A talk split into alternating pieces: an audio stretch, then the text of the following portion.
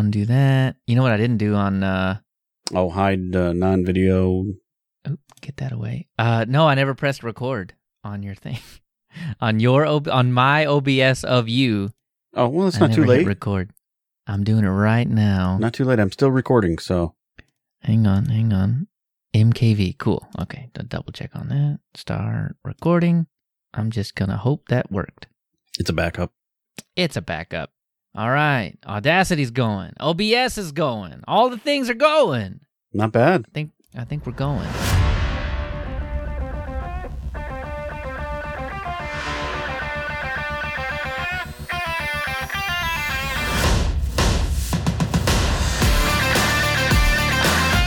Coming up in this episode, I type on clouds. We take a trip down memory lane with Elementary. We look at the current state of Odin. And finally, we snitch on apps.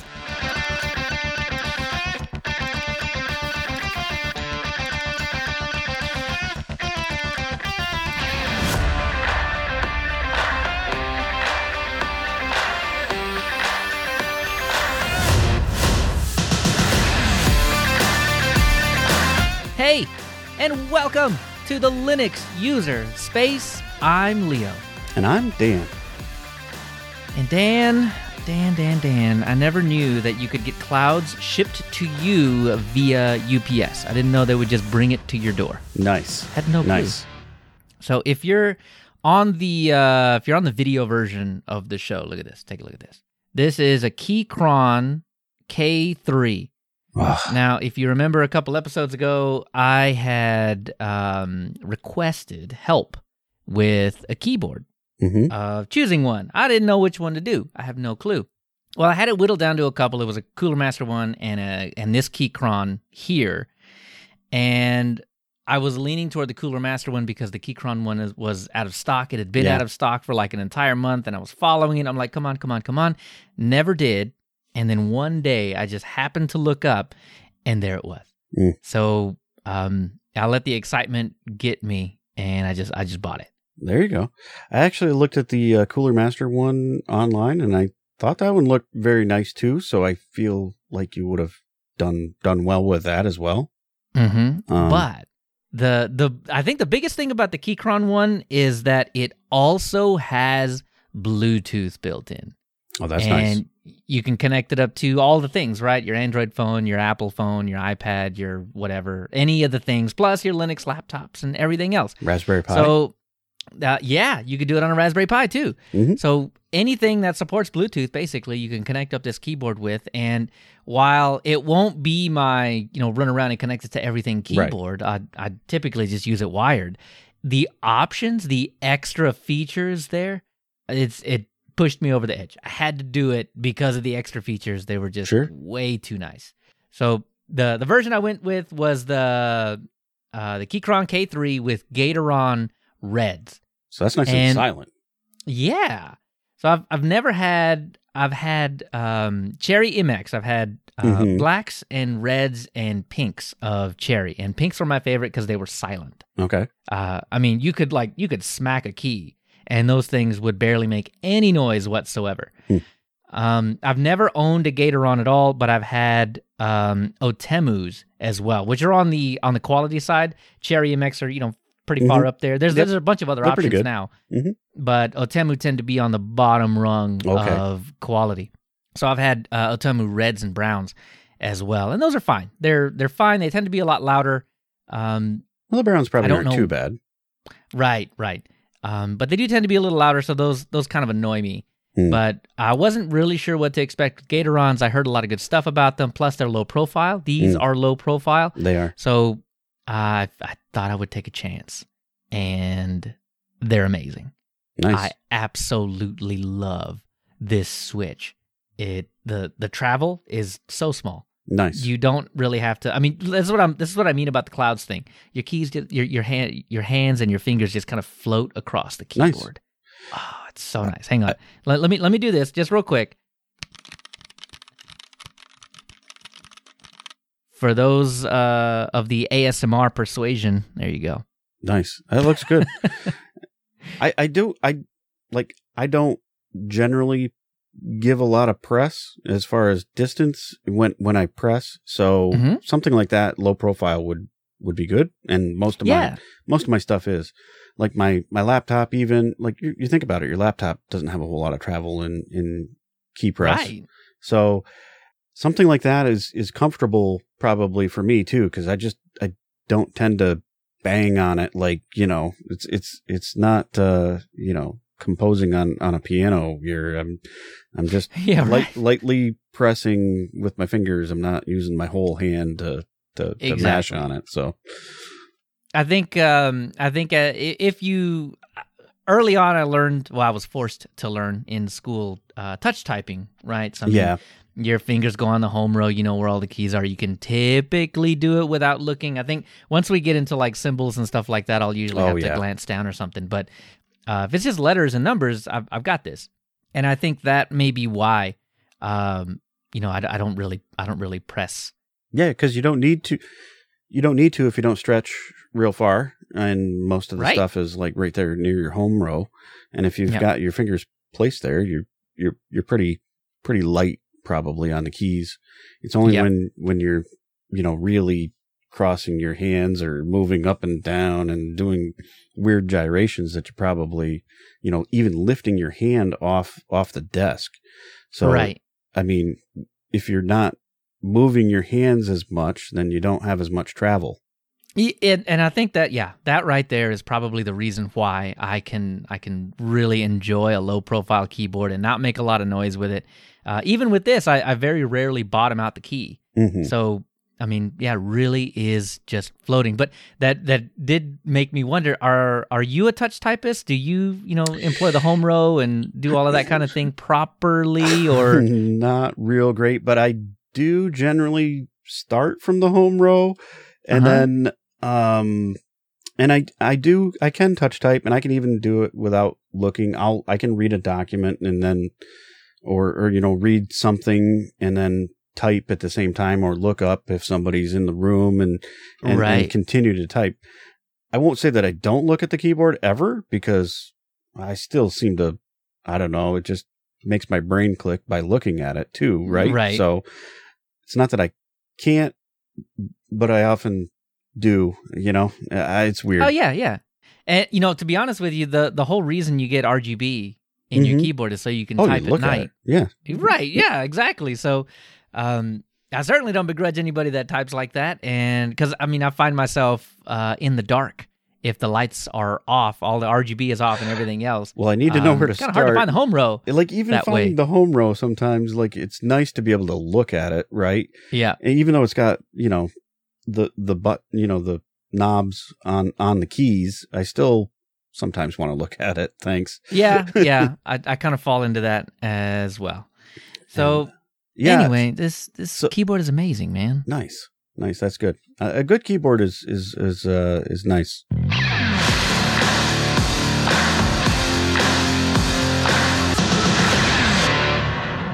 Well, it's time to hop in the Wayback Machine with me, yeah, uh, because it turns out that there are a lot of things that I had to use the Wayback Machine to find. Yeah, same. So, or archive. You know, one of those things is, yes. I, I had the same experience with the research that I was doing as well. Yeah, so as you know, every single one of these distro episodes, we go back in time, we look at the history, we try to find out where things came from and all of that kind of good stuff. And it seemed like the, it, it was really, the ones that I, the ones that I had a hard time finding live were the distribution announcement ones. So I don't know why those are gone. Uh, there were other blog posts that were before and after that that were still there, but the announcements were gone, which was kind of an odd thing, and had to use the Wayback Machine to find those particular things. And it seems like they all got wiped around twenty nineteen to twenty twenty. So yeah, from from what I noticed was it looks like um, Elementary changed blogs a couple of times, and maybe some things got lost in transition? That's what I assumed, yeah. Yeah. Because they, they went from Medium to their, their own Jekyll thing, which we'll cover in the yeah. thing. We do uh, have a note about that. Yep. But all right, so since we already have the Wayback Machine all warmed up, follow me back to March thirty-first of twenty eleven. Wow. And this is the very first official version of Elementary, codenamed Jupiter, version zero point one, hosted over at SourceForge. It was based on Ubuntu ten ten, which was not an L T S. Only, yeah. Yeah, it was the the only odd one out of the bunch that was not an L T S, but you got to start somewhere, right? And starting yeah. at um at that time would it have, it would have been ten oh four. Um yeah, you yeah, I guess you would have had some issues getting all the hardware working. So you wanted to start from something good, and I guess ten ten was it, which um this measured right about ten years ago. So Ubuntu ten ten, yeah. ten years ago. And not long after the release of Jupiter, so right around July, so a few months later, uh, Cassidy James Blade penned the first blog post for Elementary tiled, titled, Eating Our Own Dog Food. It sounds delicious, right? Mm, Who yeah. doesn't do that? Oh, wait, oh. no, this is about, oh, this is about testing software. Whoops. I, I leave the dog food for the dogs, but Uh, right, that's uh, leave it in the pantry, and mm-hmm. you know, a couple times a day, but not today. Yeah, but yeah. So th- th- what what this was all about was uh, kind of just explaining what it means, and what what essentially it just means if you write software or if you're putting something together, you use that thing, so you know what it's like to use that thing. Right. So a lot of times, doing this, you can get rid of a lot of the bugs or a lot of the things that cause pain before it ever hits anybody else, and they have to submit a bug report or they write a seventy-page long blog post about how that's terrible. Yeah, so this resonates well with me, too. As a somebody that works on a distribution, I do eat my own dog food. Um, that's true. Um, because that is the distribution that I chose to, you know, use on a daily basis for the most part. Um... But I think I chose, I, I'm not sure which came first, whether I chose my distribution first and then decided to support that, or I decided to, you know, no, I know that's the way it worked, actually. I chose. Oh, okay. I, I thought we were going to have some kind of existential chicken or egg conversation. No, that's that's the way it worked for me. But for them, Elementary didn't exist. So, I mean, right. This was a leap, I feel like. So, but it does resonate with me. I think you should use the thing that you're creating. Even, I suppose, even if you're not using it on a daily basis, you should on a regular basis. Yeah. I mean, th- there should be, yeah, there should be a box that always has it on there, I think. Yeah, absolutely. And uh, just, just so you can, oh, hey, I made this change. Let's go see how that works. Right. Um, I mean, certainly I think most people do that, even if they don't run the uh, yeah. the O S or whatever on a day-to-day. I agree. Um, but it just makes it way easier. Yep. So that right there, uh, the the blog post uh, between Cassidy and Danielle Ferre really kind of cement these are the two people that are going to be dragging, you know, kicking and screaming all the things about Elementary forward into the future. Yep. So the next month, Danielle opines about what Elementary O S really is and what it's not. And what it's not is a distribution. And while she concedes it may not be true, right? You and I, Dan, well, probably, had this conversation. Listen, probably at that point in time, uh, it was harder to justify what they were going for. And certainly it's evolved over time. But right. And, and I think even though, you know, we would we would tend to call it a distribution, I think yeah. that... that line of thinking probably hasn't changed very much because no, you can see with, with with the App Center focus and all that kind of stuff that it's a software platform. Elementary sure. O S is an implementation detail, just like Linux is, the Linux kernel is an implementation detail, and what's on top of it is really what matters. Yeah, it's a complete uh, ecosystem. Yeah. Yeah, e- ecosystem might actually be a better better word nowadays sure. for what this actually is, but um, right, uh, So I, th- I think one of the big things about it is that it's going to be different. Mm-hmm. It's not going to be your typical distribution, and it, it it's right. It's forging its own path. That's the idea. Yep. So after a blog post in August about reckoning with good, bad, and ugly criticism, which is something that I guess everybody, every Linux distribution has to deal with, right? Oh, there's always someone out there yeah. that thinks whatever you're making is crap. Yeah. um, there's another post in November called "What's Up with Window Controls," and it really starts to, I, I think, really starts to kind of glue the parts together. If you looked at Elementary before, you kind of had an idea that, well, it looks kind of Mac-ish. It, it has the vibe of, you know, they got the panel at the bottom, got the thing on the top. And mm-hmm. um, so some of the bits are coming together and it's looking a little Mac-ish, but I think this starts to really kind of cement that that is the case.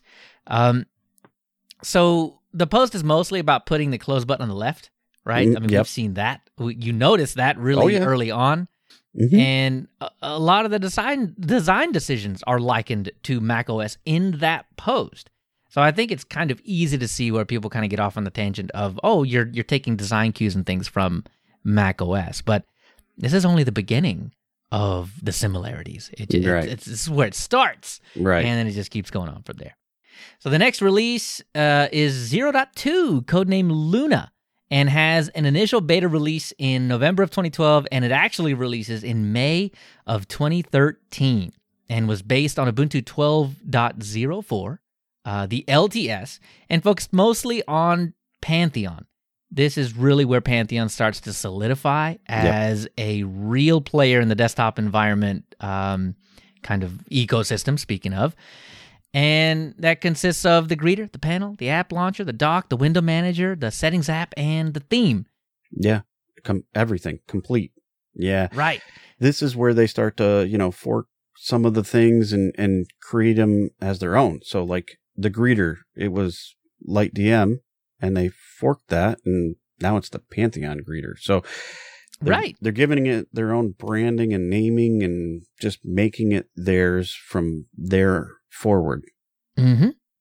So in a follow-up post to the Windows control post, uh, more of the thinking behind the decision is exposed and an explanation of why minimize has been left out. Mm-hmm. I don't know how many posts I've seen. Oh.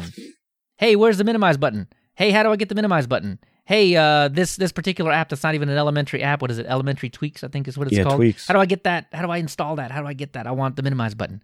Um, so it it turns out, and so this is, you know, going through the writings of Danielle and kind of trying to digest why you do you do stuff like that. Turns out that when you never want any single application to actually close, mm-hmm. the close button kind of becomes the minimize button, really. Yeah, but you can also and, just mash the little icon down there in the dock, too, and minimize right. it that way if, if you so choose. That was always the reasoning for that. Yeah. Um. In that, I mean, the, the the window's never actually going to close. If you wanted to sneak down, yep, as you said, use the panel, but otherwise, just close it. Mm-hmm. What's the big deal? Close it, and when you open it back up, it's going to start you right where you R- left you off. Pick up where you so, left off, yeah, absolutely. So there's no reason to even worry about a minimize button, just close it. So...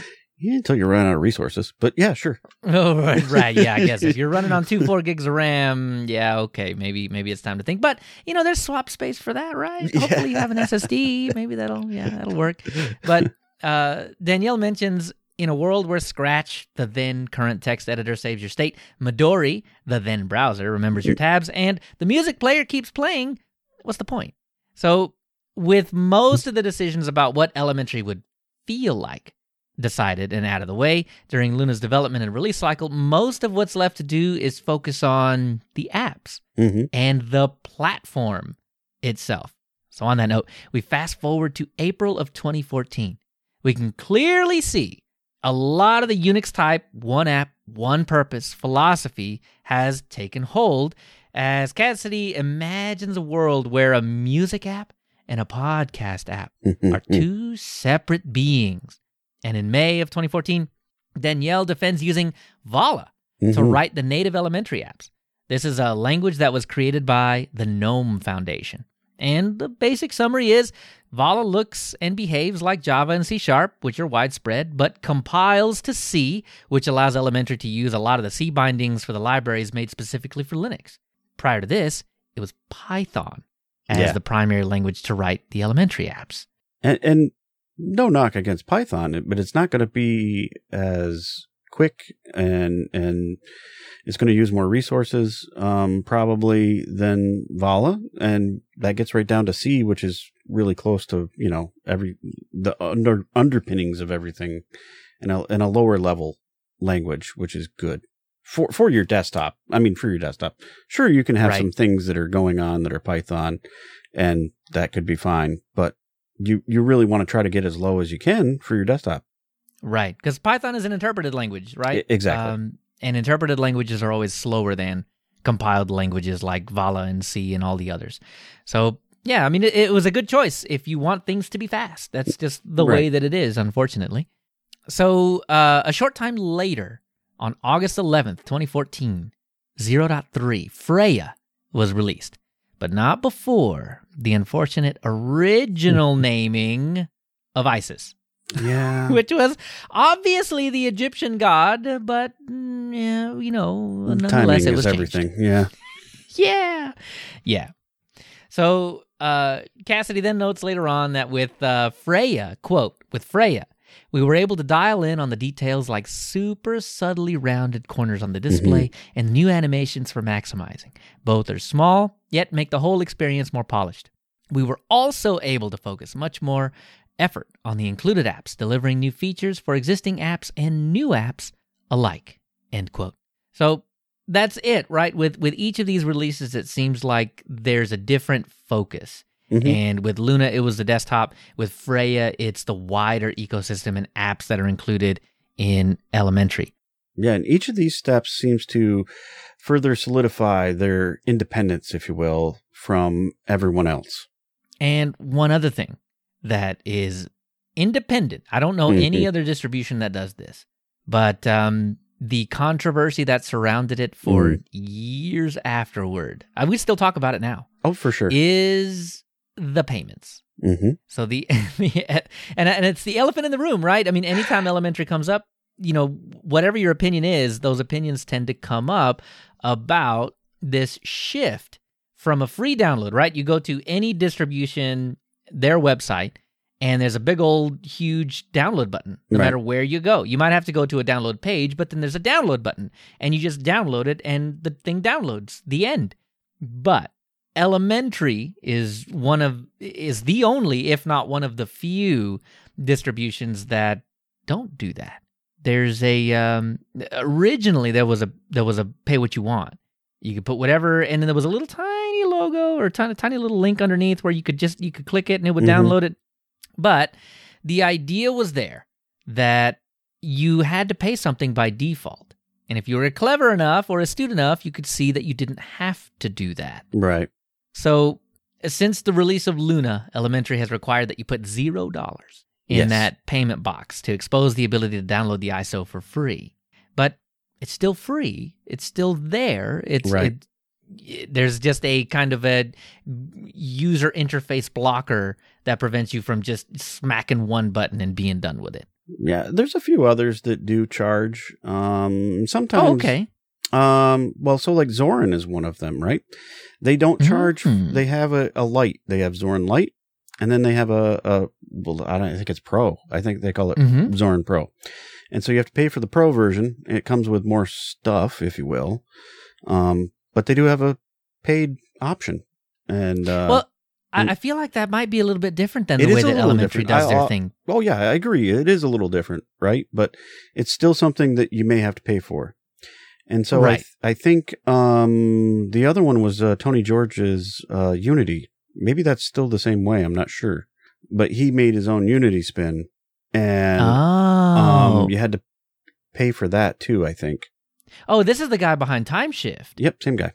Right. Okay. And and he has also been uh, a very big advocate of paying for your software. Yep. I mean, I, I think we should. He has absolutely some, one hundred percent we should. Yeah, some of his software you have to pay for or whatever, or it unlocks mm-hmm. features, this, that, or the other thing.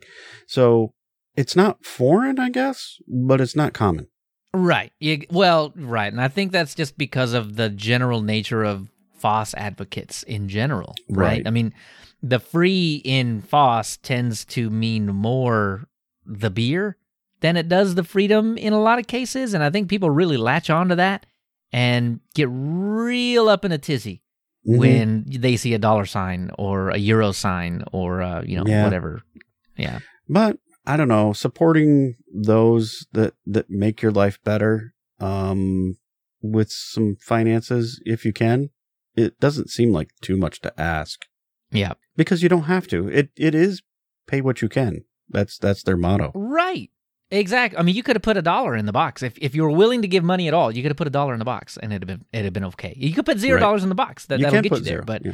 if you're going to pay, I mean, even a dollar is something. And, and so for a lot of us, a dollar is not a lot of money. Yeah. And if, uh, you know, enough people obviously throw a dollar into the hat, then you do, you're doing okay. Well, speaking of the amount of people that yeah. put a dollar in the hat, Cassidy defends the notion by saying, quote, "We didn't exclude a zero dollar button to deceive you. We believe our software really is worth something," end mm-hmm. quote. And he notes that ninety-nine point eight seven five percent of the two million downloads at the time, so we're talking of Luna, were downloaded without paying anything. Mm. So quick math, that's twenty-five hundred people that paid. N- the, the numbers of how much they paid were not disclosed. Sure. But less than one percent.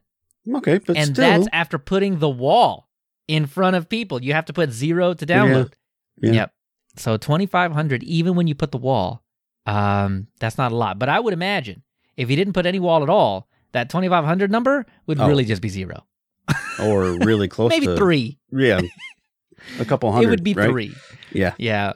Because, uh, you know, there are certainly those folks out there that'll download something and always leave five bucks in the change jar. You know what I mean? But yeah, because um, a lot of lot of distributions have a donation or a tip or, you know, something like that out there. Right. And they get they get their donations and they get tips and stuff like that. So it's not like they right. don't get anything, but it's not exactly. it's not the same magnitude that that you got when you, it's presented to you differently, I guess. Exactly.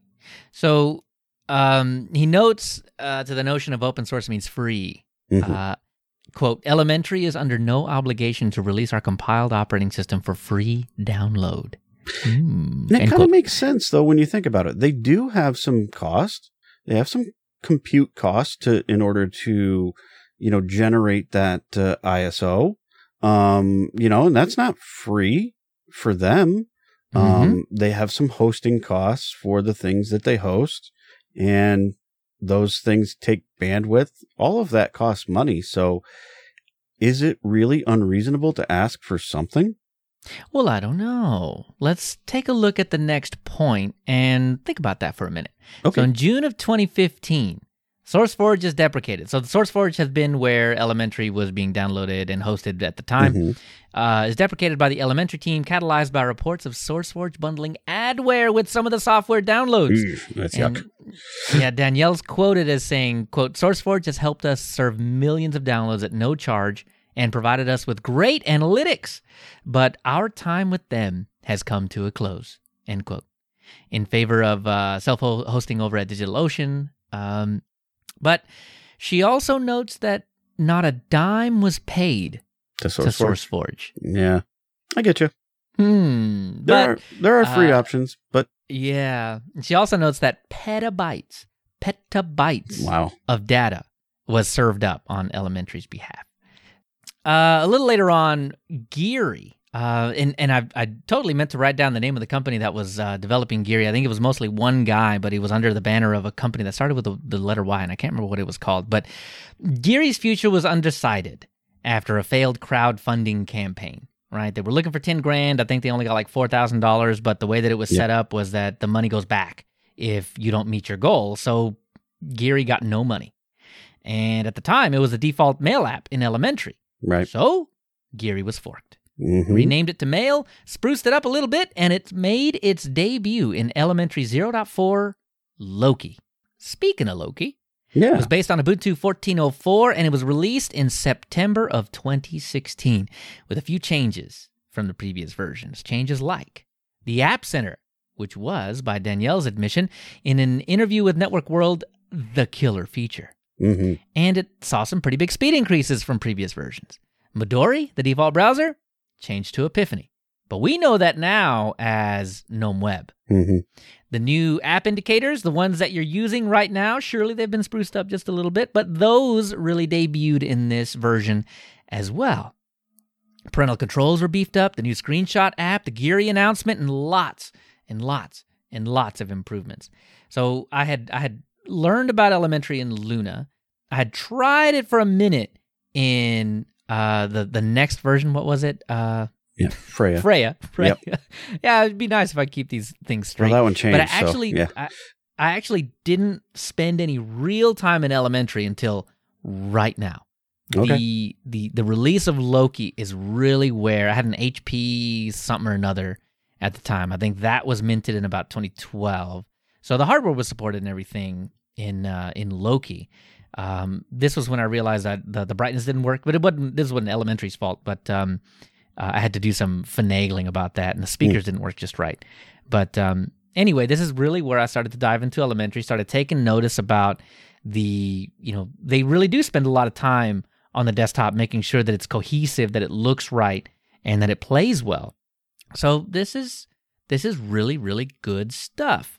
So fast forward again. Mm-hmm. We're going to skip a little bit here little um, bit.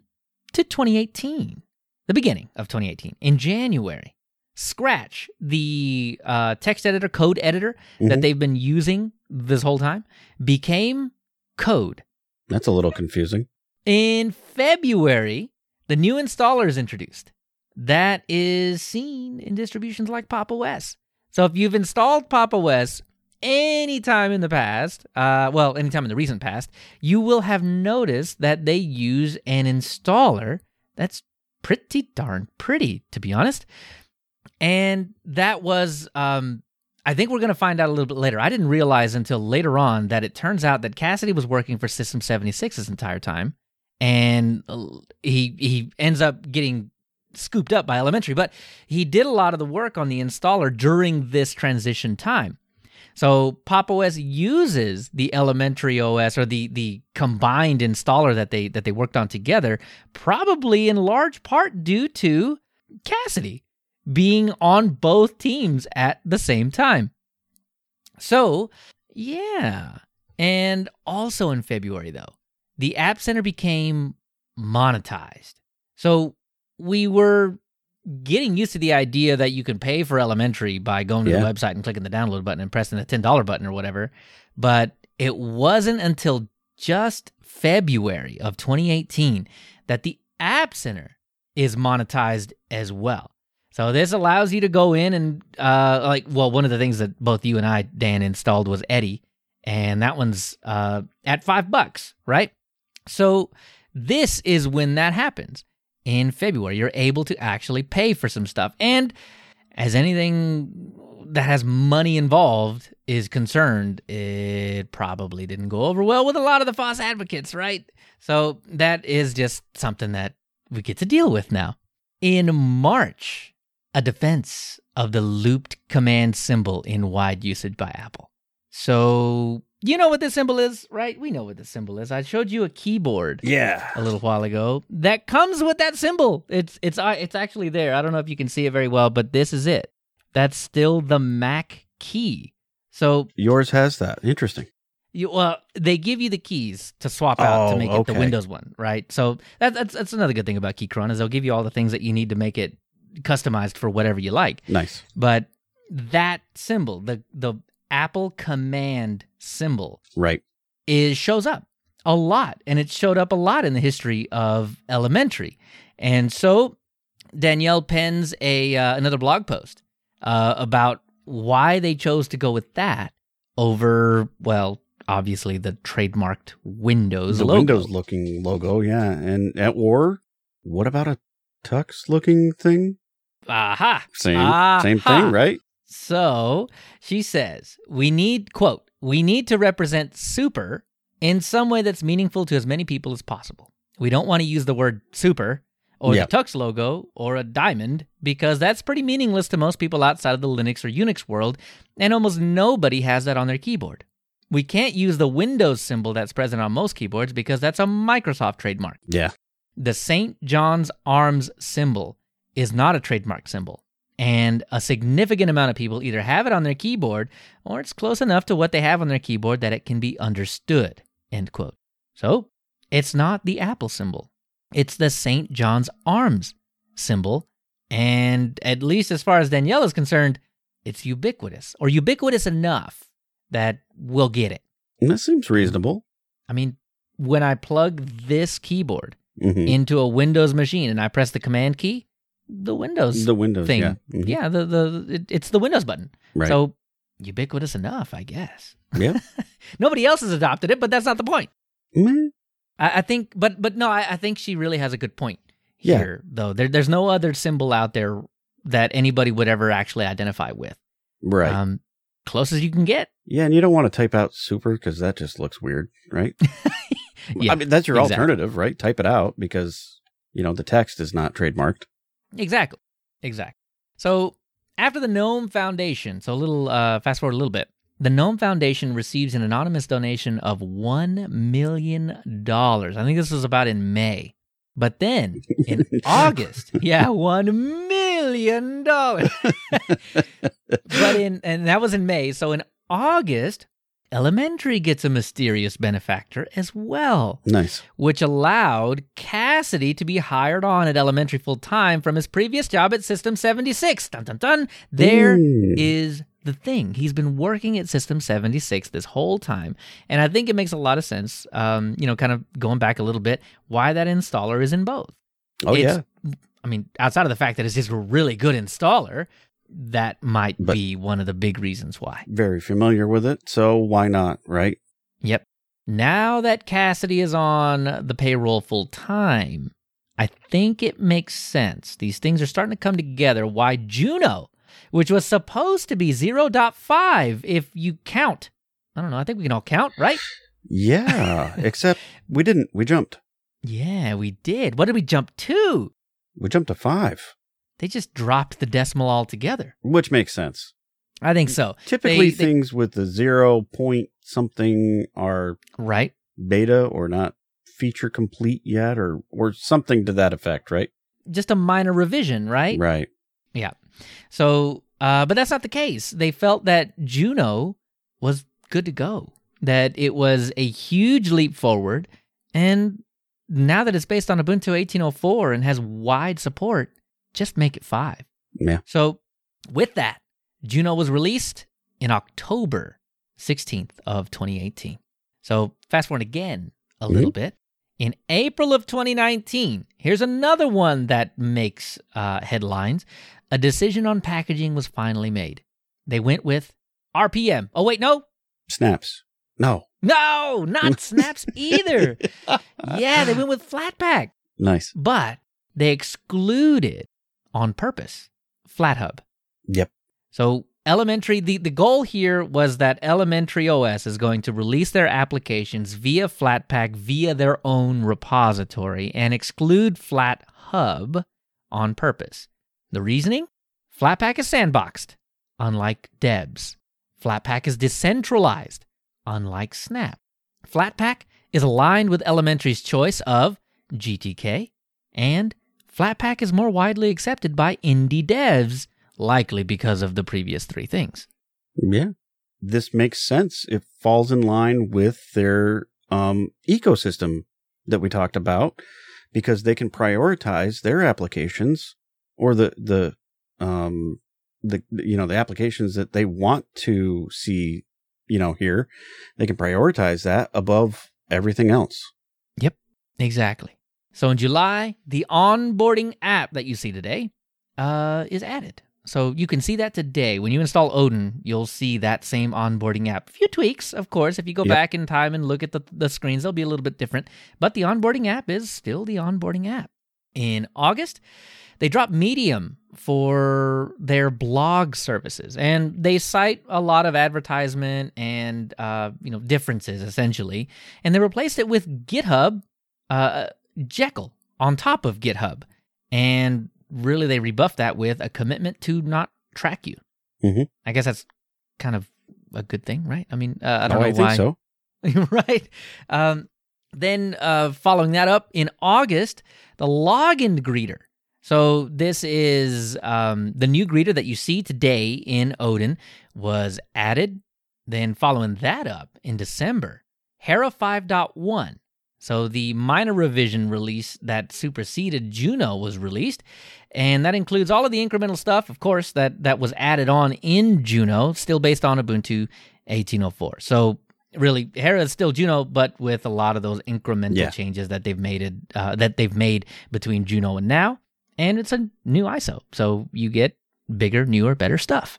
I, I think the first time I actually used um, Elementary was was probably Juno, and then I I know I've I've used Hera a couple of times too. So mm-hmm. this is this is about where I become a little more familiar with with the ah. way things are, are are going. So cool. So then now we finally hit some recent past, some recent memories. You probably start to remember a lot of this stuff. I know mm-hmm. it was covered quite widely, but in February of twenty twenty, a crowdfunder for an in-person App Center sprint was announced with a goal of ten thousand dollars. And obviously the goal was met easily, right? that yeah. happened, I think, within the first few days. Yeah, it didn't take very long. And the crowdfunder closed out at nineteen thousand dollars. They almost hit double their original requirement. Mm-hmm. But twenty twenty, yes. February, you yeah. remember where you were? Yeah. yeah. March happened, then, yeah. So then everybody the stayed where they were. yeah. Mm. So this this was all this was all so that they could get together and do a sprint so they could focus on the App Center and bringing in new people and making that stuff amazing. Yep. But, yep. Then uh, enter the pandemic, and that put a stop to pretty much all of that. So they did that digitally. Mm-hmm. In June, Elementary announces that two retailers, Laptops with Linux out of the Netherlands and Star Labs out of, out of the U K, are shipping Elementary pre-installed on their laptops. Nice. September rolls around and Slimbooks get or Slimbook gets added to the list, and Pinebook Pro support was added. I do remember some blog posts yeah. around this time where Cassidy was playing with Elementary on Pinebook. Yep. And that was just exciting at the time. That was pretty cool, yeah. Then uh, in October, Elementary six, Odin was announced, and an early access option for ten dollars a month was added. And for the third time, the distaste for paying was resurrected. I guess, though. These guys like, deserve some cash, so I, I get it. Well, it, but, it, man, it didn't go over too well. No, it did not. And uh, here's another thing where you're you're you're delivering a value add. You know, um, potentially, uh, you're you're putting yourself out to to deliver early something to someone, and, you know, early access. I mean, we see it all the time with, you know, content creators like ourselves, yeah, where, where we, you know, we give things away a little early, and uh, people pay for that ac- right. early access stuff. So exactly, why is this so weird? I guess I don't know. I don't know. I guess you forget that. I mean, a distro is content. It's the same kind of thing. But then again, I guess there's probably a lot of people that just don't. There's just folks that don't pay, and that's yeah. fine. I well, mean, you don't have to. Like, if there's a new movie that comes out and it's in the movie theaters, you pay extra to go to the movie theater. Um, True, but you could wait for it to come on, you know, regular access if you if you so chose, and if you wait long enough, it'll show up free in something like Tubi or Pluto. I mean, right? it's, it's all in how patient you are, I guess. Right. Absolutely. So. Then, uh, a couple of months later in December, multi-touch gestures were introduced, and I was thinking this is only going to be a GNOME forty thing. Something in GNOME forty mm. is what what enables this. And while that may be true, uh, I don't know how they accomplished it. But Elementary has the same multi-touch gestures to move around workspaces, to bring up your applications, to do your things with gestures. So it's fantastic. I, mm-hmm. I really fell in love with these as I was playing around with it. I, I, I appreciate that it did it on a laptop. Um, I really wish my laptop hardware would do that. You said that the other day. I know. I was really bummed. Oh man, I was uh, I was sad on your behalf mm-hmm. that uh, that you don't get to take advantage of that. It's actually it's it's really really nice. I I do really enjoy it, and I can see myself totally getting used to, you know, just flicking things here and there and and, and making yeah. it work. So also in December, experimental Raspberry Pi support was announced, because who doesn't want to run Elementary O S on a Raspberry Pi, right? Mm. Um, and then fast forward a little more, March twenty twenty-one, the dark style for Elementary was mostly finalized. And that's a good thing, because Beta one for Odin, Elementary O S six, was released in April.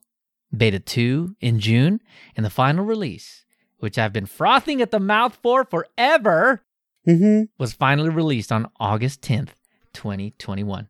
Mm-mm-mm. So there you are. There's your history of Elementary O S. Obviously, we missed, uh, we, we left out a couple of bits because this is long enough. Yeah. And uh, yeah, there's just, there's just certain things that we didn't hit on, but that's it. Those I think are the we highlights. Grabbed the essence there. We we know what they're about and uh, what they're trying to deliver. So yeah, I think it's there. That's it. So the basic stats, right? It's Elementary O S. It's based on Ubuntu L T S. It's based off of the Pantheon desktop environment. Files is the name of their file manager. They obviously use dpackage and apt. Kernel is the same as um, twenty-one ten, twenty-one oh four, twenty-one oh four. five eleven zero thirty-four is today. Likely, by the time you get this, there'll probably be one or two more revisions of that. Who knows? Yeah. Their display manager is Gala. They're X eleven only, and the project leaders are Danielle and Cassidy. So, yes. Now. A whole month. Time. We, we've done it for a whole month, Leo. A whole month. We've been on Elementary for an entire month, figuring it out, installing foot guns, doing all the things. How did you get along with it? So this will probably surprise many folks, but I got along with it quite well. I don't believe it. I absolutely don't believe it. Uh, you're an L X Q T guy at heart. Um, I don't. I don't think you can like anything else. I, I... Well, I can appreciate other good things. Um. I, it, it just seemed to work. Like it, it got out of my way and it was simple enough. Um, it wasn't a real problem. I, I did, I didn't have to try real hard to keep myself out of the terminal.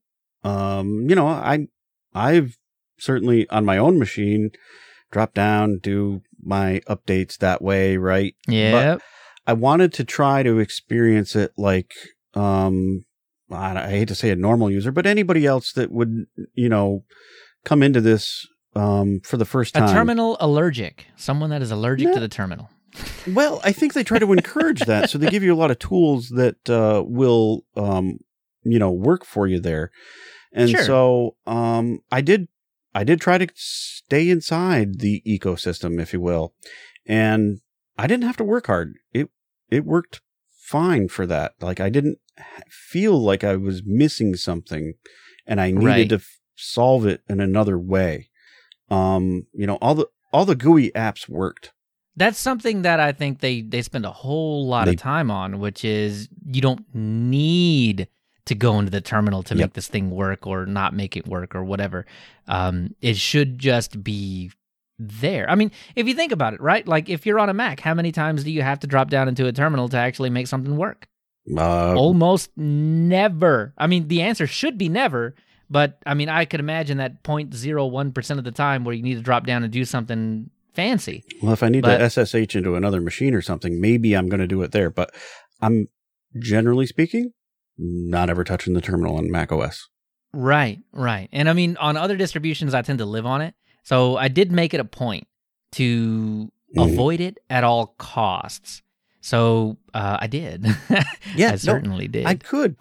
And like, I didn't feel like I was missing something. I think that's the important takeaway for me. Right. You know, I didn't feel like I needed to solve a problem in a different way because they give it to exactly. you. Exactly. I like you mentioned the apps. And so they try to encourage you to use the apps that are in the app store. That's great. I go mm-hmm. to search for something. Okay. It's not there. They give me a message that says it's not, we don't have it in our, you know, repository or however it's worded. So you try to look in Flathub and they give you a link right there that you can click on that takes you to Flathub and then you can search for the app that way. And then exactly. all you have to do is download the, the, you know, the Flatpak ref file and it does all the magic for you. You didn't have to do anything. And, and, and, ex- and exactly like it works on Mac too. Uh, when you click on, I mean, I guess in Mac it'd be a D M G, but in, in this yeah. case it's a it's a Flatpak ref. Yeah. But um, it it it comes up and it's, and it basically says something like, "Hey, you downloaded this from the internet. Do you trust yeah, you, this? Are you yeah, gonna you, are you, you gonna side load this?" Yep, yep. And then you go through the usual, yeah, totally. I'm gonna ignore every security, whatever, and just you know shunt this into my P C, whatever. Yeah. But it prompts you and asks you along the way, and right. um, the, at no point are you guessing. Uh, yeah, exactly. Any of it. So that from that regard is excellent. And then once you get your first Flatpak installed from Flathub, say, it installs the Flathub repo. Um, so when you go back to the app store, it searches the, the Flathub repo as well. Right. I, I really enjoyed this this facet of it because, um, I mean, if I had to go to Flathub to download every single Flatpak ref for every single yeah. application that I wanted, because, again, I was trying to avoid the terminal, so I didn't want to just go Flatpak install whatever. Yes. Um, I wanted to do it the way that it was kind of, it was the way that was provided for me. Mm-hmm. And, yeah, after that initial one, it's available all in the App Center, so I could just type in Audacity and boom, there it was. But you don't get that experience in other distributions. So I feel like they've solved some problems here by, by you know, in the way they've addressed it. So well, I, I feel like, and for better or for worse, because I, I can I can certainly conjure up some arguments against it, but some distributions just make Flathub available by default. That's and true. That can lead to, especially if you're also looking in the repo, it can lead to some confusion of, well, there's two Audacities, which one do I want? Right. Which, which one's better? Which, ah, uh, and then you either pick one or just don't. It also doesn't let you curate some of your own applications, you mm-hmm. know, by having your own repo that way either, because, you know, you're automatically going to the Flathub one. So I feel like they've, they've got a good balance there. It really does feel good to me. But I will say, before you do the Flathub thing, mm-hmm. if if if you have some reason to never use Flatpak at all, um, or you just are not aware of it, mm-hmm. the App Center's kind of bare. I know they mm-hmm. are working on that. Yeah, and they've got some heat for that too, but yeah. Yeah, first impression, you open that thing up and you're looking for some software, it's very bare. Um But like I said, I know they're working on it. I know there will be more things as more people jump on the Elementary O S train and start uh, creating software for it. I know that will change, mm-hmm. but it is a first impression kind of thing. It does look a little bit bare. It does have that feeling, and I, and I understand that. Um, obviously, I'm sure they're thinking, you know, adding Flathub and stuff like that is a stopgap until, it is. until they get their, you know, store full. Or full enough that you aren't searching for, you know, an alternative? So the, the App Center as it stands today, they require that the developer of the software submit themselves, submit the application for approval in yeah. the App Center. So is Microsoft going to do that? And so will we see V S Code natively within the App Center? So... Right, I mean, and, and that, yeah. that goes for every developer, from from big like Microsoft to small like um uh, the, uh who did you say the Timeshift yeah, guy? Tony George. Well, Tony George. Yeah. Uh, mm-hmm. You know, will will he go and actually do that to be represented in the App sure. Center without having to get something else? So, you know, it is a stopgap, but I think it'll have to stick around for a good long yeah. while because there's just stuff that's just never going to get submitted by the developer to the App Center. But I'll argue that at least some sort of alternative um, to the thing should be available. Oh, now right? that's a good point. Um, maybe not the V S Code, but maybe, you know, and they've already, they already ship a text uh, editor that's pretty good. It's not, it's not terrible. Also called Code. It's also yes. called Code, but like, so they've already shipping an alternative, right? So right. you don't necessarily have to go search for it. I think where they need to fill in the gaps are the things that they don't provide um, there already. And uh, yeah, I'd like to see them work on that. I, and even if it's an alternative, like, so you can't find Audacity. We, when we did uh, Audacity a, as a pick, um, we followed it though, also with like K-Wave and GNOME, GNOME Sound mm-hmm. Recorder. Those mm-hmm. are other two applications that, uh, um, you know, can do the same thing. You know, maybe one of those, right? Something like yeah. that. So you can record audio. That that sort of thing as an alternative should be available. Right. And but okay, so so I do have to make this point then at this point, because if you wanted K-Wave or mm-hmm. Sound Recorder or Audacity, all three of those things are in the Ubuntu repository. They are. But the only way that Elementary exposes the ability to hit those repos is through the terminal. Yeah, and I the agree. thing that I was trying to do was avoid that. Yep. So I agree. So that's the, where the you only need... quick way to do it is find a deb of it. But even that kind of had a bit of a stumbling block yeah. for me, because it is very easy to install debs in Elementary if you know the name of the deb installer, mm-hmm. which is not deb installer. No, it it's is Eddie. Eddie. Yeah. yeah. So if you know that Eddie installs debs, then you are, you know, seconds away from installing all of your favorite debs like V S Code and whatever. But if you don't, that makes it a little more difficult. You have mm-hmm. to intuit that Eddie is that. Or if you come across it, you can click on it, you can read what it is. But, you know, if you're looking for a deb installer, you're probably going to search for deb or installer. G- even if you made a leap and you oh. went to G D E B I. Right. If you knew that G D E B I existed, right? Right. So while I appreciate that Eddie is in the App Center by mm-hmm. default, you don't have to do anything special. Nope. Eddie's there. It um, has a five dollars price tag, which is fine. You can skip it. It's not a big deal. More. Stick a different dollar amount. Oh, yeah. You can give him one hundred bucks. That, that'd be great. yeah. But you you do have to know that that's what Eddie is yeah. and that's what it does, and that's why you want it. Yep. So debs are tougher to to really kind of wrap your mind around in Elementary. I really do feel like something like that should be installed by default. But again, I don't know. Comments it's... by Danielle Ferre really, you know, foot guns, right? Right. It's not their focus. They don't... want to focus on the Flatpaks, which exactly. makes sense because they update faster, are easier to update. You don't have to worry about waiting for the repo.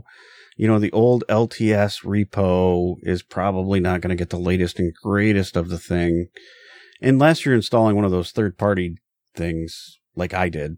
Um, Vival- right. Vivaldi. I installed Vivaldi, yeah. right? My browser. You dirty third-party, pro- five percent proprietary? No. Which, which also oh, adds man. its own repo, which updates automatically now. Um, you know, but... Right, so then it, it just gets handled automatically. But you had to get the deb installed right. somehow. And, you know, it's an artificial blocker that I put on myself that I wasn't going to use a terminal. Mm-hmm. I could have just apt install dot slash the deb. Yep. And it would have worked. Mm-hmm. But, but you know, I didn't. So I went and got Eddie. And Eddie is very nice, by the way. It is a fantastic piece of software. Yeah. Uh, can do multi-deb installs. That is cool. It, yeah. It, there's there's literally an option that says, I'll go through your whole download folder and just install all the devs. Everybody. How about that? Whoa, I did it. Oh, oh, it's so oh, good. Really? Nice. So good. It is good. It really is good. Because I do the equivalent in the terminal of of that, essentially. Mm-hmm. And just Eddie made it like two clicks. And I, oh, I was so excited for it. It was very nice. It was very mm-hmm. good. Yeah, so for a G U I app, that's that's a great one. Mm-hmm. Absolutely. So why did I install Vivaldi? Well, I'll tell you why. Um, I like to watch D R M, you know, enabled video. Sorry. That one got me. That one got me. So uh, I, I couldn't do I couldn't do that in web. Could not. I love me some GNOME Web. It is a. It's actually a pretty too. decent browser until, oh. mm-hmm. until you get to the point where you need to enable D R M. You need to watch some Netflix or some mm-hmm. Hulu or some whatever. Yep. And you, you know, it doesn't go. It just it, doesn't go no, because it doesn't support Widevine. No, it throws an error. Yeah. But I did. I did use GNOME Web or you know Web a lot, uh, mm-hmm. and I enjoyed it. For most of the fast. browsing, uh, yeah, absolutely, very fast. Scrolling was super smooth, as you noted as well, in in web and the other apps, right? I found out the actual name. So I, we were talking, we were talking about this, and I and I was basically like, so whenever you flick something and it just mm-hmm. keeps going, what do you call that? The actual real name for that is kinetic scrolling. Okay, yeah, it makes sense. So if you think about, if you've ever been on a Mac, you can, you like mm-hmm. flick in Safari to go down a page and it just keeps going depending on the, the force with which you flicked mm-hmm. and GNOME Web. And it turns out all of the GNOME applications or all of the Elementary applications right. that, uh, that were built in respect that. It was beautiful. It I was. love kinetic scrolling. So when I saw that it happened on web, it just made me want to keep using it. Yep. Yeah, so I agree. Um, so that, you know, from that experience, uh, it was good. But like, yeah, yeah, that's why I had to install Vivaldi, and there it was. Um, what else did I have? Oh, the dark theme was a little weird. Um, it didn't necessarily stretch to everything like I would have liked. Some of the apps you had to go in there and enable it, you know. Yeah. On, you know, even though I had enabled it on the system, it didn't enable it. Well, specifically for things like Code. Yeah, some some of that's because they're Flatpaks though too. So they didn't okay. like respect some of the window management things and stuff like that. Now, some recent stuff, and I didn't add it to the news because it's not happening yet, or the, the history okay. because it's not happening yet, is they are working on that. So I think they're going to very soon be at a point where the Flatpaks do respect okay. the system-wide decisions that you make regarding dark mode. But we're not there yet. So you do end up with like a janky, weird... I'm yeah. pretty sure I said dark mode. Why is GNOME Podcast not in dark mode? GNOME, GNOME um, Boxes is where I noticed it. Like the, right. the whole and, title and bar was all light gray. The the whole the whole application itself is yeah. just a big white box. Yeah. And I yep no I chose dark mode. I yeah. know it's dark mode, but mm-hmm. you know all of those GNOME apps and GNOME Podcast is what I use um, to if, mm-hmm. if I just need to quick get a podcast or something like that. Uh, and that is all white as well, even though I chose dark mode. So you, there, there's there's work happening there. It's not yeah, there yet, good. But um, yeah, it, it does feel weird when uh, when it, it blinds your eyes in the middle of the night. Yeah. So related to that, though, uh, a lot of the a lot of desktop environments have the night light or the red shift or whatever you want to call it. Mm-hmm. They have that mode now, and um, it worked really well. So. It would, you know, switch from the light theme to the dark theme uh, based on time of day. So it's more than just a red shift. It actually would change your theming, and you could change your wallpaper oh, and stuff too, which is nice. This was the thing. So I saw this. I didn't experience this because mm-hmm. I really like to do my own wallpapers, but mm-hmm. their wallpaper, there there are versions of their versions. wallpaper that actually changes throughout the day. I know. That was just... a nice touch. I didn't know I needed. Yeah, I thought it was a nice touch, and that's so. Yeah. I did notice that, and that felt good too. So okay, I really enjoyed I am that. Totally, I am totally on board with if I if I want a wallpaper, I'll keep it for a while. But I'm totally on board with if they if if I can figure out how to get that wallpaper, I will do like contrast and hue and mm-hmm. saturation changes for different ones so that I can have it happen throughout mm. the day. Elementary, please tell me how to do that. Mm-hmm. I want that. So that the wallpaper I choose will also follow the the time of day change. That would be so awesome. Oh, yeah. yeah oh, so and, oh, oh, that one's good. That, that felt good. good. Really nice touch. Enjoyed that a lot. Nice so, touches. Yeah, and, and yeah. the wallpapers were good. I mean, I know that's a simple little thing, and Not you, sure. you can download those from you know Unsplash or wherever you want to. But right. it was it was nice. They were nice. Yeah. So one thing that um I noticed, it isn't terrible thing. They made it work. Um, the default partitioning, you know, wants to use L V M for mm-hmm, your, your mm-hmm. disk, which is okay, but I didn't want to do that. So I chose the, the manual partitioning. Well, that spawns uh, Gparted, which oh, yeah, it looks a little weird and it doesn't really fit in with the installer, but it works perfectly fine. So yeah. I was okay well, with it. Well, if you know how to use Gparted. Oh, yeah. Mm-hmm. Yeah. I so, guess you wouldn't click the manual partition probably not. Option. No, you get into that phase, you're you're you're probably on your own. The foot cannons are fully loaded at that point. Oh, so yeah, break it, Dan, break it. I completely understand. So I did. I, I used the G Gparted and was able to use ButterFS and make things. Oh, yeah. I, I just I went with defaults because I was like, you know what? I, again, I'm trying to avoid foot guns, so I'm gonna just whatever they chose, and I think it was E X T four on top of L V M, right? So, and that's fine. It's fine. Yeah, but overall, I really had a good time. Yeah, no joke. One of the one of the first things I installed though was uh, Timeshift because uh, I'm not going to lose. Well, all that my makes progress. sense. So then, ButterFS would have would have would have worked really well for you. But that was the thing, right? Like where um, to install Timeshift, I had to install Eddie because I didn't want to use oh, a terminal, and yeah. then you know go through that whole rigmarole. So. Yeah, again, that, that Eddie thing bothers me a little bit because you'd have to know that it's called Eddie. Anyway, so here here's here here are my things, right? Yeah, I, go. I did my best in to avoid foot guns. So here are the things that I think I ran into anyway. So here, this one is the one I think I feel like this is the most egregious one. All the other stuff I can totally overlook, but this particular one was bad. When closing the laptop, it would go to suspend. And if you, it seemed to me that if you opened it up within about thirty seconds or so, you would get for about two seconds mm. the screen that you left, mm. not the login screen.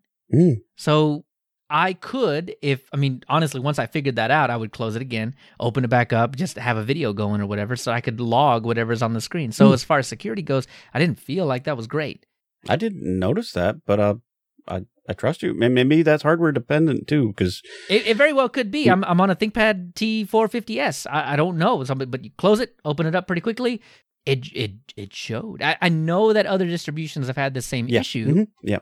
So I don't know that it's an elementary problem, but eh, that scared the crap out of me. And I'm mm-hmm. like, no, I don't want this happening at all. So yeah, I don't know where to file the bug, but that that's not great. Mm-hmm. Um, the other thing was, uh, another thing was the, the default use my location. So during the installer, it asks you, how do you want to do it? And I'm like, ah, oh, just use my location. No big deal, whatever. Cause usually my I P address shows up in Texas because, you know, I'm in Texas, and it will use that to figure yeah, out set your time. Chi- yeah. Chicago, whatever. Cause that's, that's usually the default. Never happened. It mm. just kept me at U T C forever. Oh, really? And I had to manually go in and, and And set that. Well, yeah, it's fine. It's not a big deal. It took like two clicks. It's no big deal. Mine did pick, uh, you know, America, New York uh, time zone. So I huh. was. So, so I, I just got real lucky. Well, I just got real lucky. I'm in a pretty popular time zone, so maybe, maybe. Oh yeah, I guess so. Maybe. So the uh, the other real thing. This this was really the only other real issue that I had was I re- was so excited. Because I'm I'm getting into doing email on the desktop now. I don't want to have to go to the web interface mm-hmm. and do all that kind of stuff, mm-hmm. but I'm using the Mail app, which was forked from Geary and, yep. you know, all of that sad history. But I really wanted to do it because Geary was one of our app focuses a few episodes yeah, you, ago. And you you, re- you really enjoyed it. I, I mean, between Thunderbird and Geary, uh, Thunderbird on Windows, Geary on mm-hmm. uh, Linux, I, I love I love doing email this way. But without going into Gmail and cranking all of your settings down and setting up application passwords mm-hmm. and everything else, Geary does not support, mm. or the Mail app, which is extended by the Online Accounts app, does not support Gmail out of the box. You go to Online Accounts and you click on Add Account, and it's like, how do you want to add it? And the only way that I can choose is I M A P. So I choose I M A P. Yeah. I put in all the Google Mail, I M A P this and that, and all that kind of stuff. And when I click login, I on my phone, I'll get an immediate Uh, error message that says, hey, someone is trying to log into your account and we have stopped that. Yeah. So by default. They're, they're not the only one that runs into this either, so. You're absolutely right. If I install Geary on any platform via Flatpak, it, it behaves the same way. So yeah. this is not really an elementary specific problem, but nope. the problem is solved. Elementary has chosen to not go that way with it. GNOME has solved it. Using the GNOME online accounts, I can add my account, and it works. Yeah. I can do that in Linux Mint as well. Add my accounts to the online accounts mm. and install Geary via Flatpak, and Geary works. But for some reason, the online accounts in Elementary O S does not let me do this, so I cannot use Geary. I was so excited to use it. I wanted mm. to use it so bad. So, mm, not great. Well, let's hope that comes too. Yeah. And again, not an Elementary O S problem, but the Electron Chromium thing, where everything gets like oh. an added shade of red, so like blues become purple. You fought um, that one a while back. And I figured out the answer, which was to disable the automatic generated color profile in um, pretty much everything. You know, there, there's not a desktop environment that I noticed that didn't do this. They all generated this profile off of the ThinkPad something or other, but I just go in and turn it off, except Elementary doesn't give me the GNOME uh, color profile software to turn it off, and it's not in Flathub, it's not in the App Center, and I didn't see, without going into the terminal and installing it manually myself, did not see another way to go do that, so I just I just stuck it out, Ish. dealt with it. It seems like it's a Mesa problem, I guess. Yeah, it probably is, yeah. Because it happens on, an, on, on my A M D system as well. Yep. So, all right. Well, I don't want to end on negative notes. So let me talk this distro up. The look and feel of Elementary O S, unparalleled. There, Doug? There's not another single distribution that I see out there right now that spends as much time making sure that things look and feel nice as Elementary O S does. Yeah, you... This was the entire reason I was waiting and mm. waiting and waited, and I waited some more, and I waited some more, and I waited some more, and then Odin finally came out, and I was so excited to try it, and I waited until we did it on the show to actually put some time into this. And it was worth the wait, because just the cohesion all the way across everything that you do, um, besides Flatpaks, mm-hmm. um, is fantastic, but that's being worked on. Yeah, you can tell there's a ton of attention to detail here. Yeah. And, you know, maybe that's one of the subconscious reasons I really did enjoy it, is maybe. that it, it did work good. well across the whole thing. It's not something that you can individually put your finger on, but it right. feels good. The mm-hmm. font choice, the theme, the accents, the placement, the the spacing that they put in uh, in the little app indicator icons and things mm-hmm. like that. You don't realize that it's that it's nice to have a little extra padding between those things, especially when you go up to click them. But when you do, it's just extra nice. The other thing is well, U I scaling. Yeah. I'm on ten eighty p on a fourteen inch screen. That's kind of small. Mm-hmm. So things get real small. Mm-hmm. And I was very disappointed the very moment that I walked in and I noticed that there wasn't a U I scaling option. In GNOME, it's very C P U intensive. It's very graphically intensive. It uses a lot of C P U power, and I really hate turning it on. But I want to turn it on because I want to be able to see stuff. But right. it didn't matter in Elementary. They figured out a way to do U I scaling without scaling the U I.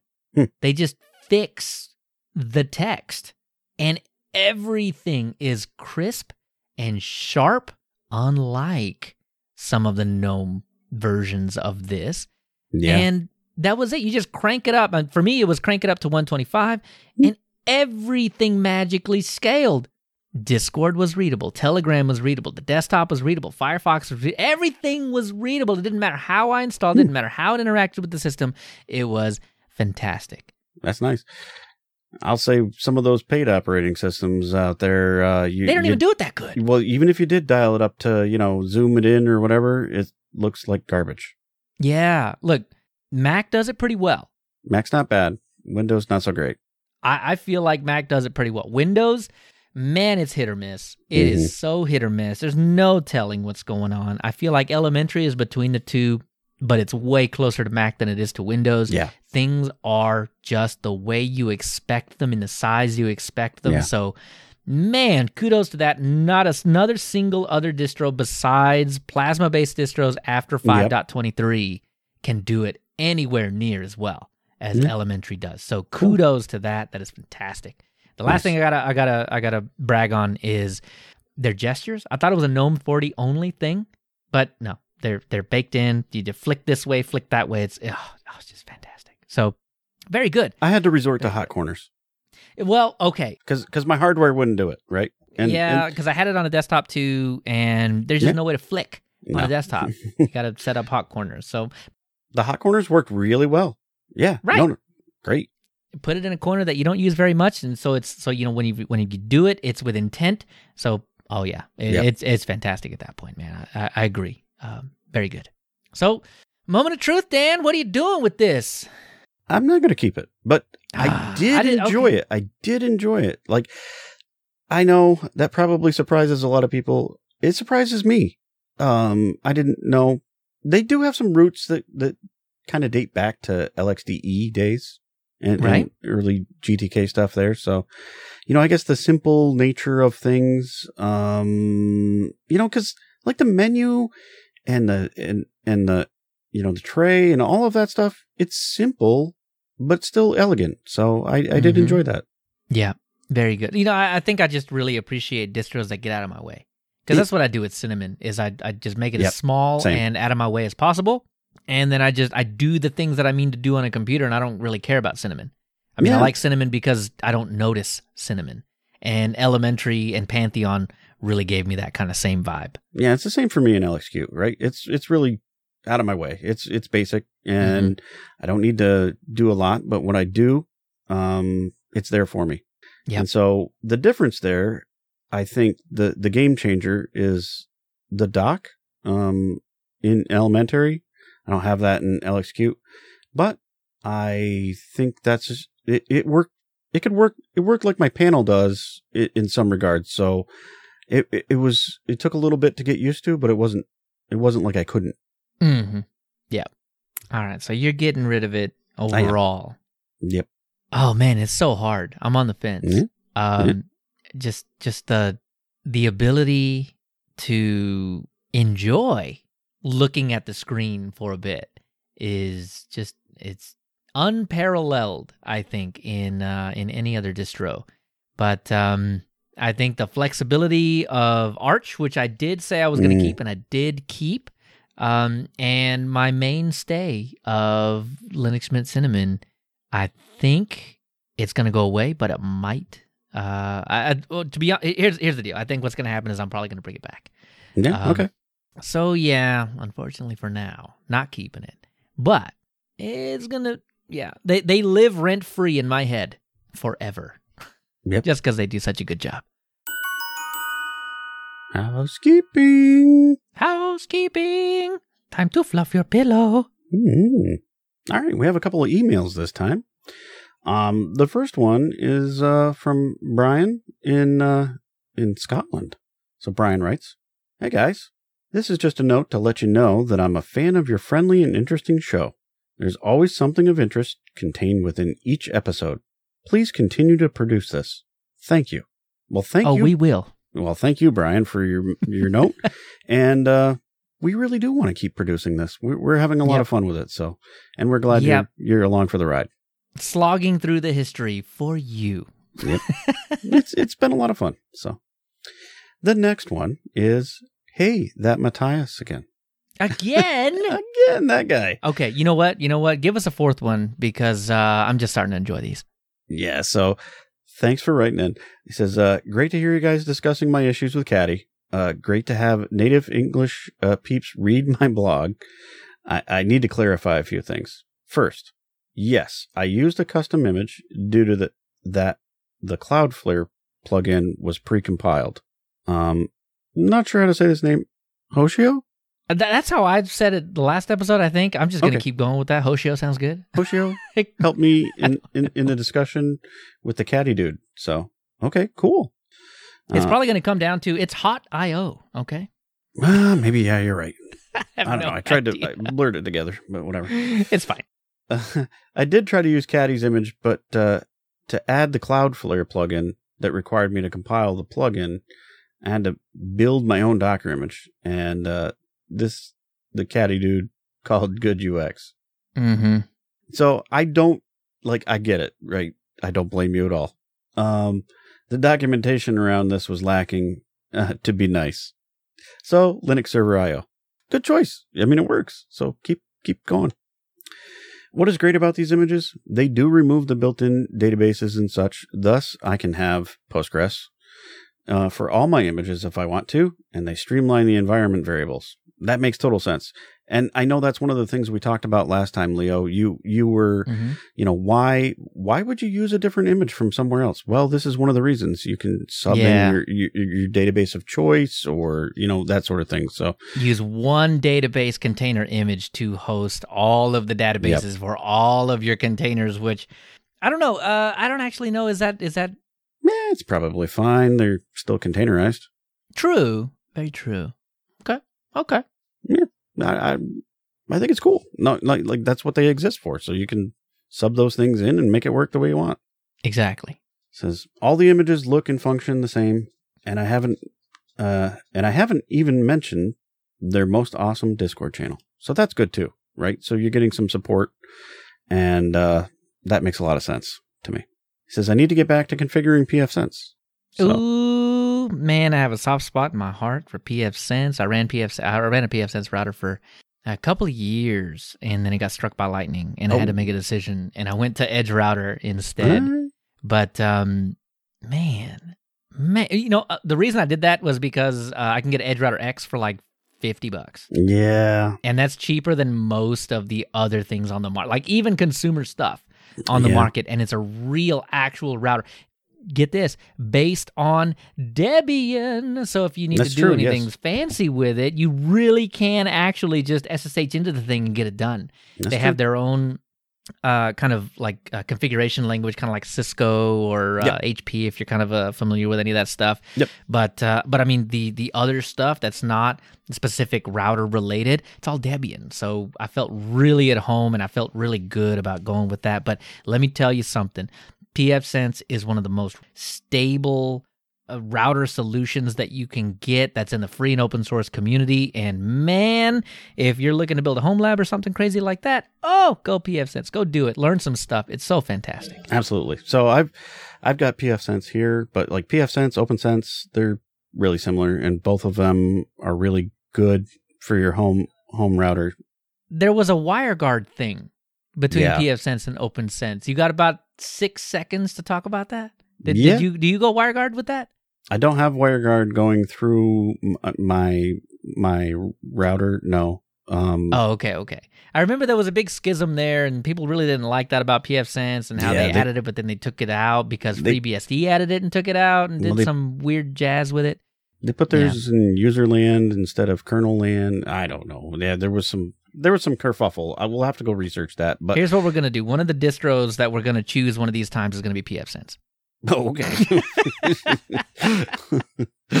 Look, I, I'd be game. Okay, if we have enough, if we have enough network heads to uh, to write in and say, yeah, I'll actually go do pfSense, I'll totally do it. I'll rip down my network. I'll do it again. I don't care. I'll, I'll do pfSense. It's not right much now. Of a desktop on that, but yeah. Anyway, no. So I do. I have a pfSense box here, and um, for a lot of reasons, it, it it works, you know, really well. So very solid.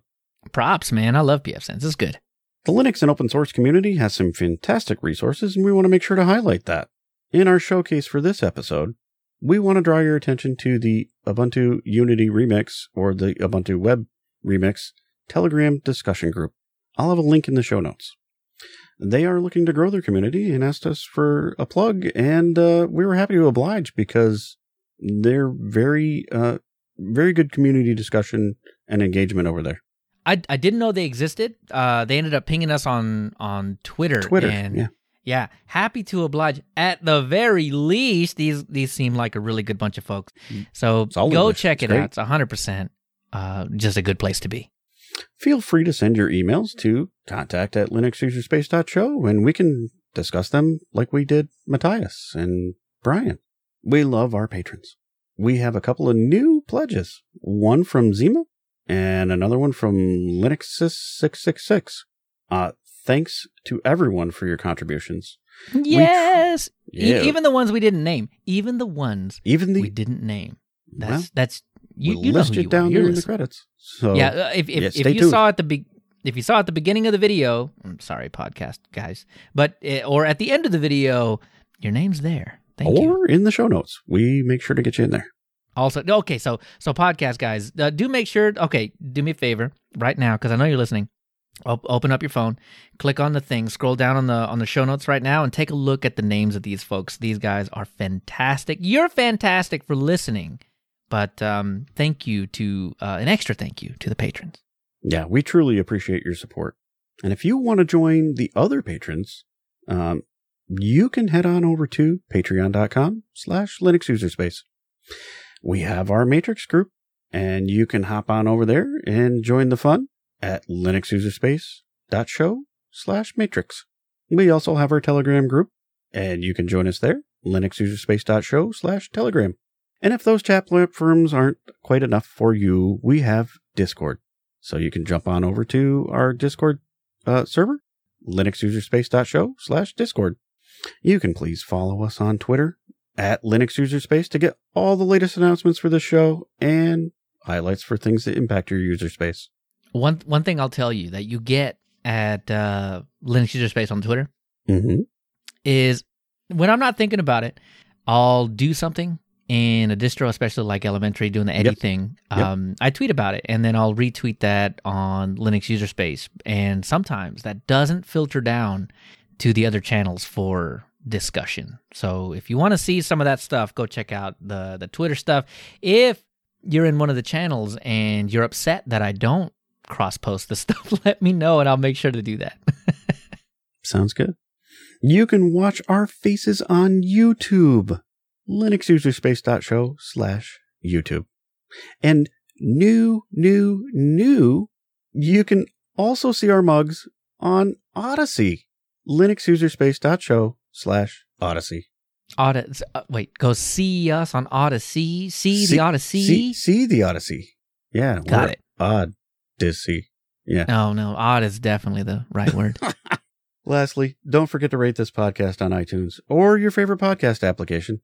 And like, comment, and subscribe on YouTube and Odyssey. Ooh. You can always get more information on our website, linuxuserspace dot show.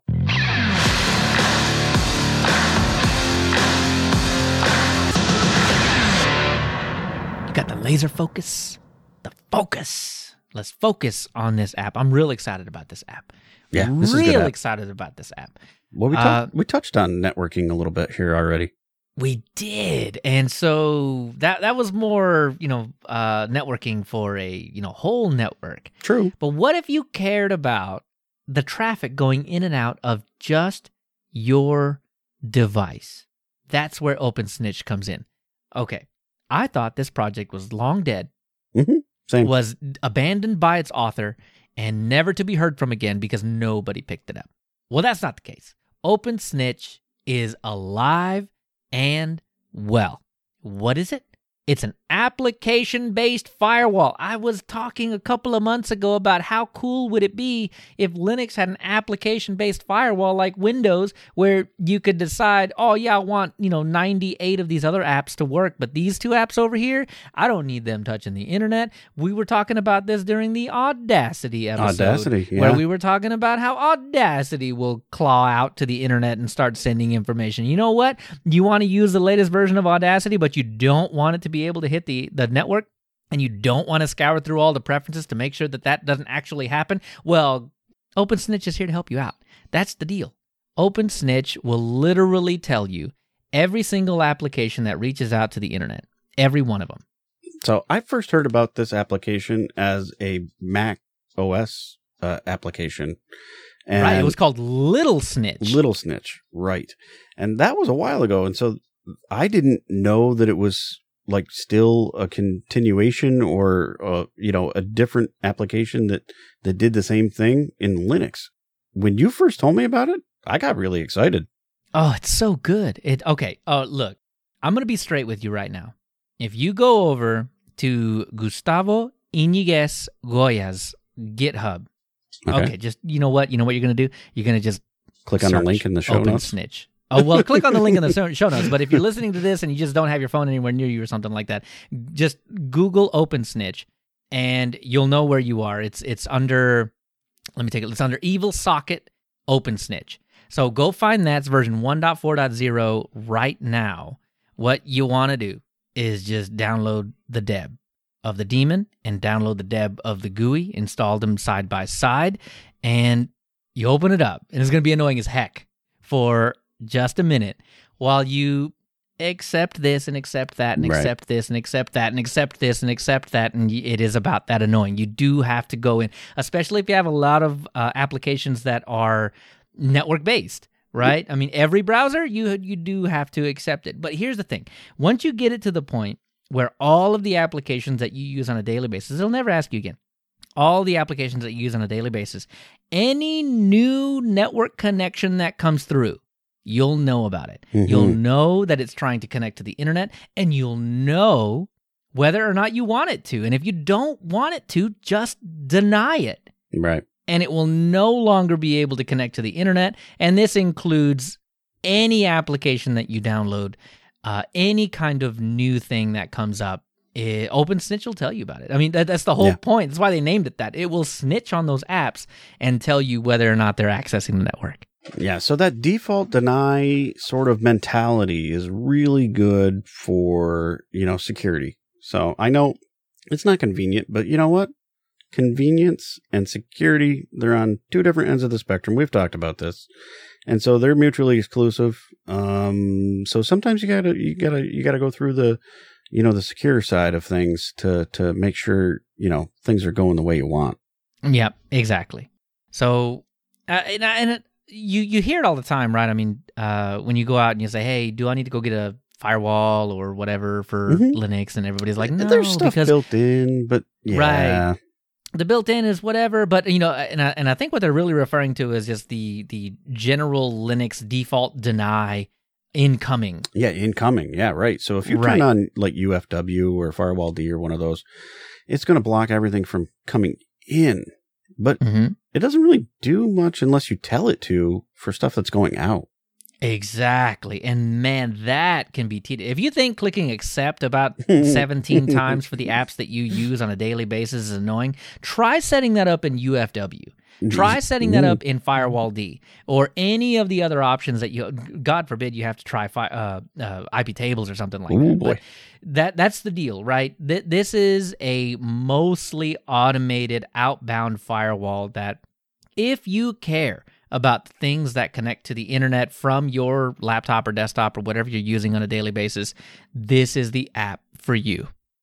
I agree. Yeah, so those other tools, they're great for your server-based things, not for your desktop, though. Right, right. The, okay, and I hate to make the I, I hate to make the comparison, but if you're on Windows and you install a new yeah. application, and then it's a network-based application, and then the Windows firewall is like, hey, do you want this thing to connect yeah, up to the internet? And you click yes.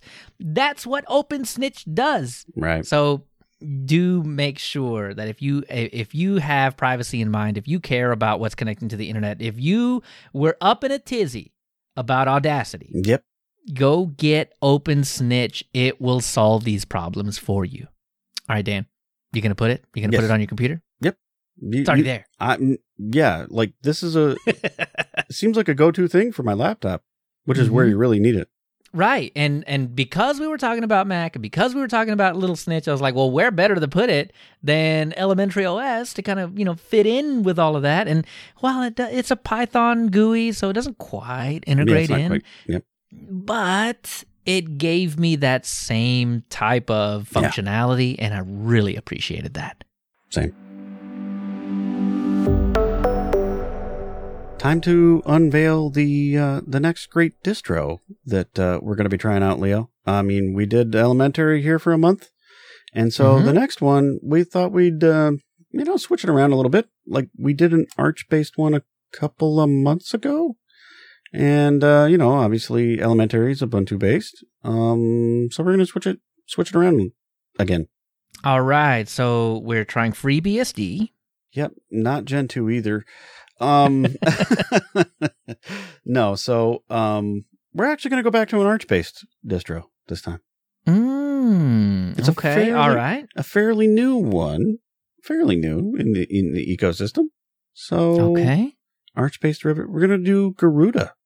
Ooh, I've been needing to get back into some gaming, and I think that's one of the highlights of Garuda is they give you, I think it's the Zen kernel. Okay, mm. you know what? I'll I'll have those answers in two episodes because I will have researched it. But right now, I just I saw the website for like thirty seconds, and something something Zen kernel. Maybe that's the one I'm talking about. But yeah, there are there are specific um, tweaks in Garuda for gaming, a chosen nice. kernel for gaming, and all that kind of good stuff. So um, I'm excited to get into that. Um, ooh ooh. Ooh. And another Arch base, uh, you know, just A O R this and that, and why not, and just install all kinds of weird stuff. Wild Wild West, go for it. So, uh, feel free to join us, and uh, you know, come on into the Telegram or Matrix or Discord, and one of those, and let us know know how it's going for you, and uh, we'll have a discussion. Show us that blinding Garuda theme. Yeah, it's a little bright. Yeah, it's a little bright, but that's okay. We'll get through. And since uh, we've been trying out Elementary for this past month, that means our next show will be topic-based. And uh, I know we've got some dandies. Um, we haven't discussed them yet, but I, I've got some things that I want Leo to talk about. So, oh, my goodness. Here, look, I'll, here's a preview. There'll probably be some Firefox involved. There will be a Mozilla Watch. Watch out. Thank you, everybody, especially the new patrons mm-hmm. and the old patrons and you, fair user, who is uh, listening to the Linux user space right now. Thank you for listening and for all your support. Even listening is support, so thank you. Where can we find you, Dan? You can find me at K C two B Z on Twitter. And you can find me at Leo Chavez on Twitter. Join us in two weeks when we return to the Linux user space.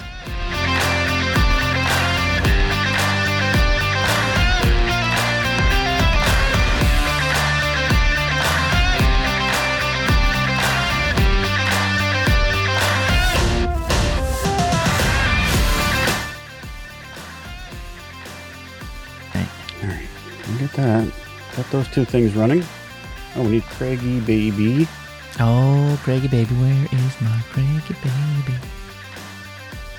Don't leave me, Craigie Baby.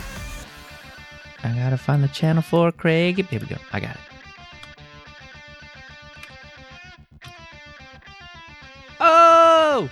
No, they both got in here. Nice. Craig. Craig, what are you doing? I'm supposed to ask you twice. I appreciate you, man. Yeah. We've been asking nice a couple of times for the last mm-hmm. few shows, so there we go. Yeah.